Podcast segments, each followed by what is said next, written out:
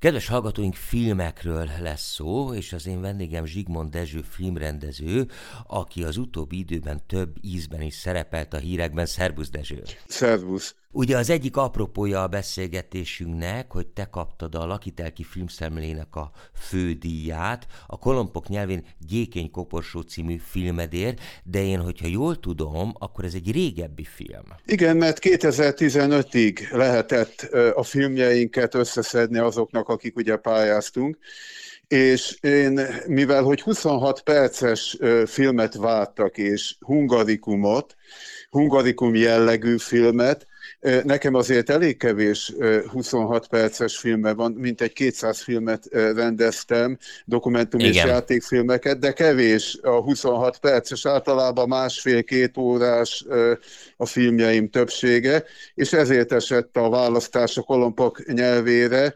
amely egyébként Argentinában a Mar del Platai nagy A-kategóriás filmfesztiválon is sikerrel szerepelt, de Horvátországban, Vukovárban is díjazták. Ez egy sorozat, ugye a kolompok nyelvén, és ennek az egyik epizódja volt a Gyékeny Koporsó. Két rész ez tulajdonképpen nem ö, olyan értelemben sorozat, hanem ö, valahogy ilyen ikerfilmként szerepeltek ö, tulajdonképpen ezek a mozik, kis mozik, és hát egy ékeny koporsóban Balla Bálint bácsit, Szabolcs-Szatmár megyében lakik, Kisar községben, és hát őt régóta ismerem, mint ahogy ismerem a szabolcs már beregi embereket, mondhatni általában. Én gyöngyösi származású vagyok, mátrai. Ennek ellenére választott szülőhazám szabolcs már Bereg megye, és hát ott legalább egy 50-60 filmet készítettem már, dokumentumfilmeket, de játékfilmeket is, és hát Balla Bálint bácsi az egyik tulajdonképpen hősöm, hogy így mondjam, és őt on, akkor ismertem meg, amikor készítettem a Jószág volt az aranya a népnek, Requiem a Szatmári Csordákért Igen. a című filmemet, és az ottani tehenes gazdákat és teheneket síratta ez a film, ahogyan Huszárik Zoltán elégiája a lovakat. Mert hogy ezeknek az embereknek, akik ott éltek, szinte mindenkinek volt, minden családnak tehene. Úgy képzeld el, hogy egy faluban, hogyha reggel felkeltél, akkor egy ilyen 100-150-200 fős faluba két-háromszáz tehén ment ki a legelőre igen, igen, igen. a csordával, és jött vissza este.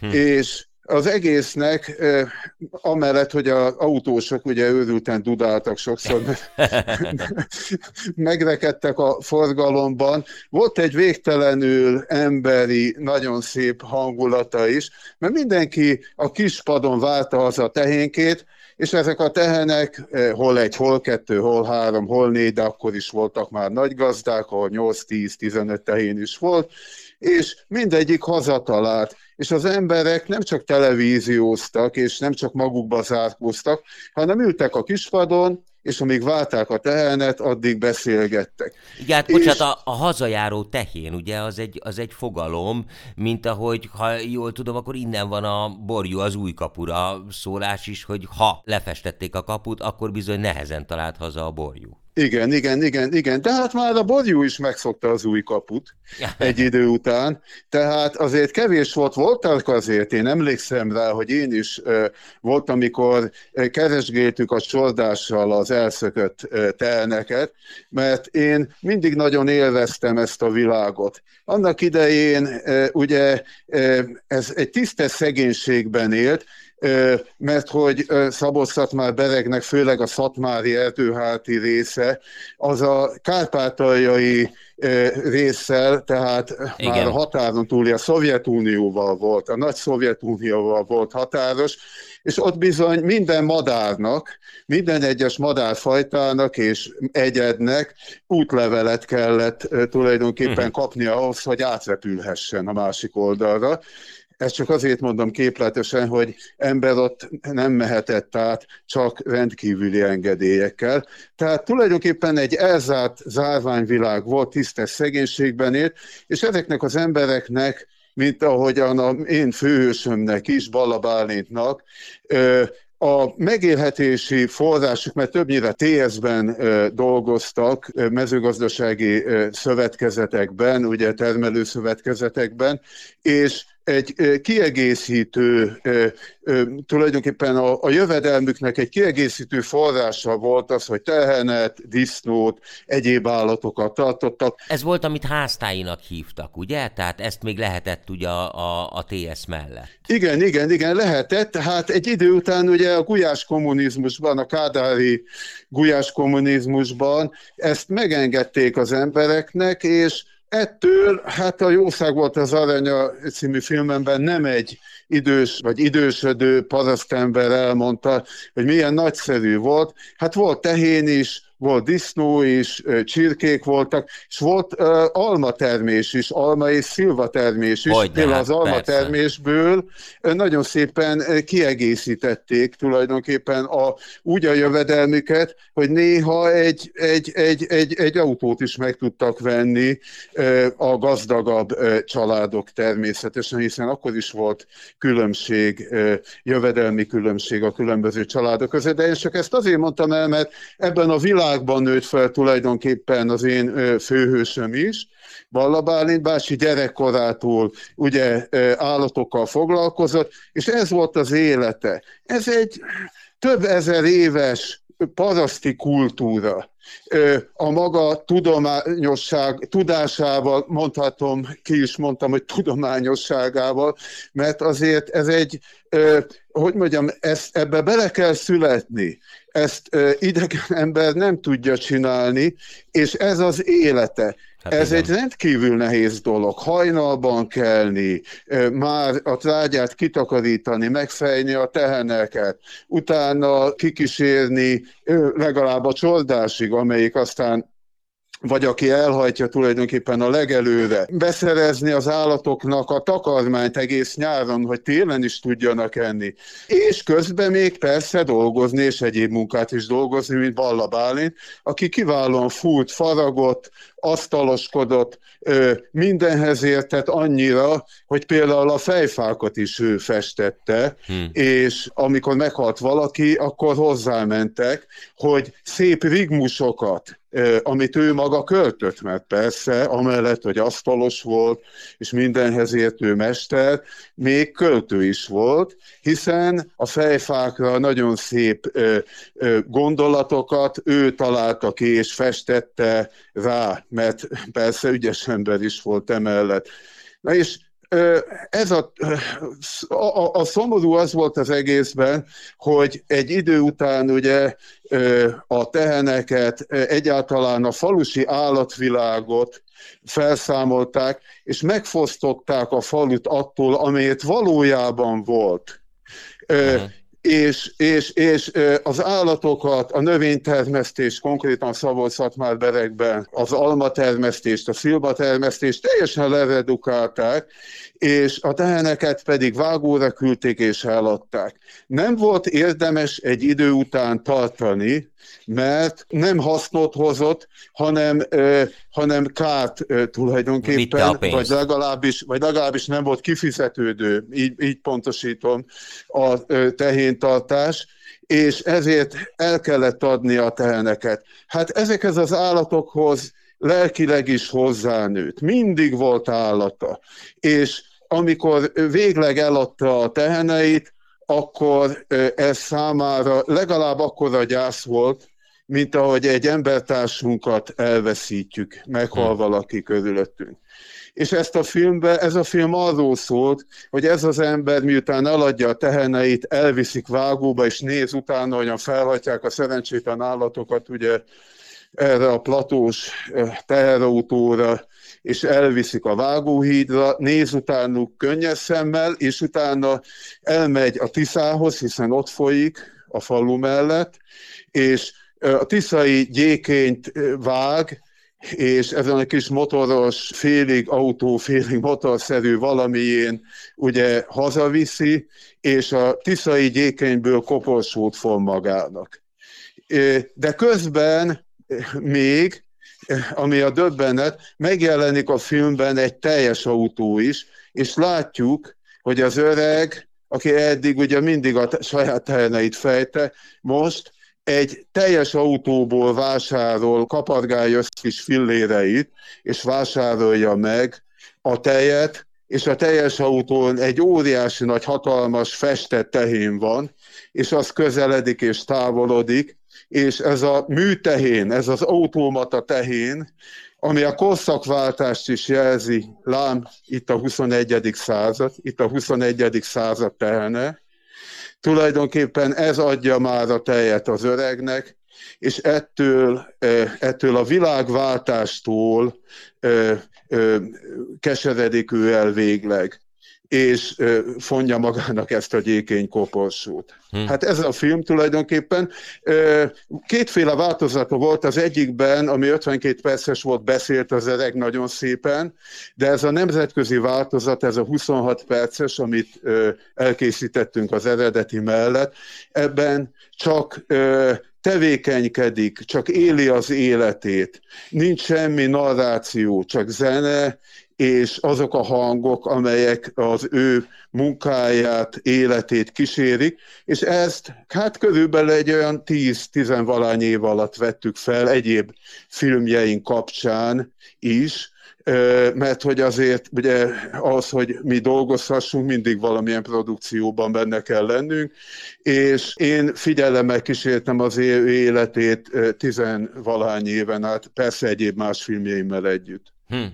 Dezső, rögtön akkor átugorhatunk a másik témánkra is ennek az apropóján, mert akiknek most fölkeltettük a figyelmét, azok azt mondják, hogy úristen, de klasszul hangzik ez, hát el akarok menni, meg akarom nézni. Hol tudom megnézni a te filmedet, hol tudok nézni dokumentumfilmeket, és az átkötés, amit, amit említettem, az annyi lenne, hogy a másik téma, amivel a hírekbe kerültél, az az, hogy te lettél a Magyar Művészeti Akadémia film és fotoművészeti tagozat tagozatának a vezetője. És rögtön akkor sarokba is állítanának, és megkérdezem, hogy így tagozatvezetőként tudsz-e azért tenni valamit, hogy ilyen filmeket mi láthassunk. Hiszen, hogyha egy könyv díjat kap, mint ahogy most a te filmet díjat kapott, akkor bemegyek a boltba és megveszem, viszont egy dokumentumfilmet, hát esetleg bele tudok futni véletlenül a valamelyik televízióban, de körülbelül ennyi. Igen, hát tulajdonképpen a magyar dokumentumfilmek mostani legfőbb helye azért mégiscsak, ahogyan te mondod, a televízióban van.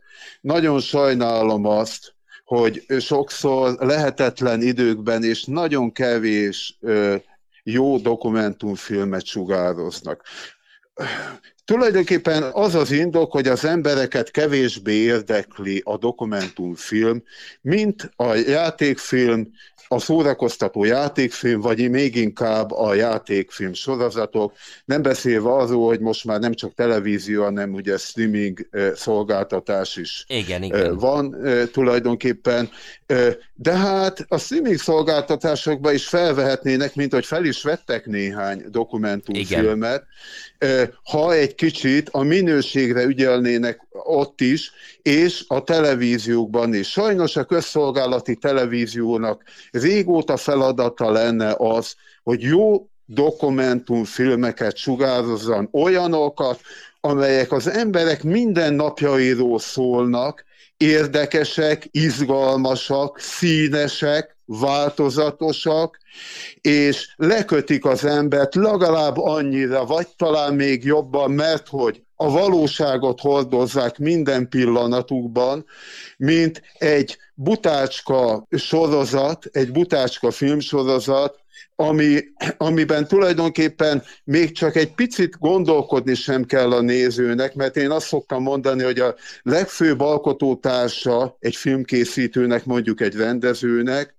maga a néző, mert a nézőben megy tovább a film, mindenki a maga moziát látja tulajdonképpen, hogyha az a film lehetőséget ad arra, hogy a néző együtt gondolkozhasson a produkcióval. Igen. És én mint tagozatvezető persze szeretném, hogyha ö, sokan láthatnának dokumentumfilmet.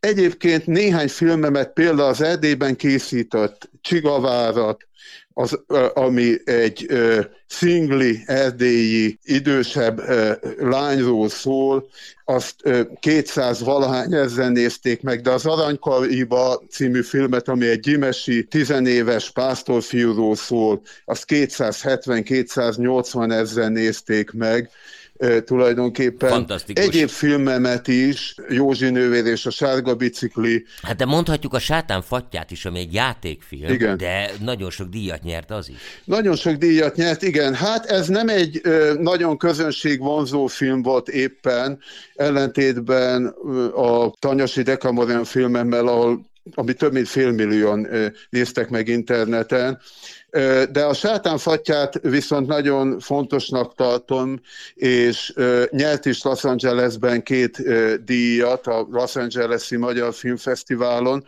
és ez a film ugye a Málenki robot történetét meséli el Igen. egy otthon maradt nő szemszögéből, akit meggyaláznak a szovjet katonák, és gyereke születik, ő a kis sátánfatja, tulajdonképpen Nagy Zoltán Mihály kiváló regényéből készült egyébként ez az adaptáció, filmadaptáció, és ugye a falu pedig kitaszítja magából, és még a szerelme is elhagyja. Ez egy döbbenetes dráma, és nemrégiben éppen Kárpátalján mutatták be most már több egyszer, mert annak idején volt egy óriási igen, nagy igen. körútunk, és most ismét a Ungvári Magyar Főkonzulátus meghívására levetítették, és még mindig nagyon szeretik, és most nagyon sok fiatal is volt a legnagyobb mhm. örömünkre, mind, munkács, mind a munkácsi, mind a beregszászi vetítéseken. Hát ilyen jellegű vetítések kellenének tulajdonképpen, és ö, amennyiben a néző figyelmét felhívjuk arra, és sikerül felhívni arra, hogy milyen témát látnak, biztos, hogy még ilyen jellegű mozi vagy kultúrházi vetítésekre is eljönnének, de én továbbra is azt mondom, hogy a legfontosabb az, hogy a televízióban helyet kapjanak, a, tele, a közszolgálati televíziók műsorában sokkal jobban helyet kapjanak a dokumentumfilmek és az érdekes dokumentumfilmek. Természetesen, ugye, mint említettem, meg lehet nézni YouTube-on, és én magam nem tettem fel, bevallom őszintén neked, egyetlen filmemet se YouTube-ra, és most látom, hogy körülbelül olyan 50-60 filmem mégis fönn van, mert nagyon megszerették valakik, és feltették, és hát nagyon-nagyon sokan nézték meg interneten, mert ma már ugye tulajdonképpen ez az a, a legtöbb nézőt tulajdonképpen a dokumentumfilm is hát végül is innen várhatja. Hmm. Dezső, nagyon szépen köszönöm, hogy itt voltál, és akkor nagyon sok sikert kívánok a tagozatvezetői munkádhoz, és kívánom, hogy sikerüljön elérned, hogy minél több minőségi dokumentumfilmet láthassunk, mind a televíziókba, mind a kultúrházakba, szóval legyenek vetítések, legyenek fesztiválok, mert ez egy rendkívül értékes műfaj, és hát te magad is rendkívül értékes dolgokat, filmeket hoztál létre ebben. Én köszönöm szépen, hogy itt voltál, és nagyon-nagyon sok sikert kívánok a további. Én köszönöm szépen. Köszönöm szépen, szervusz!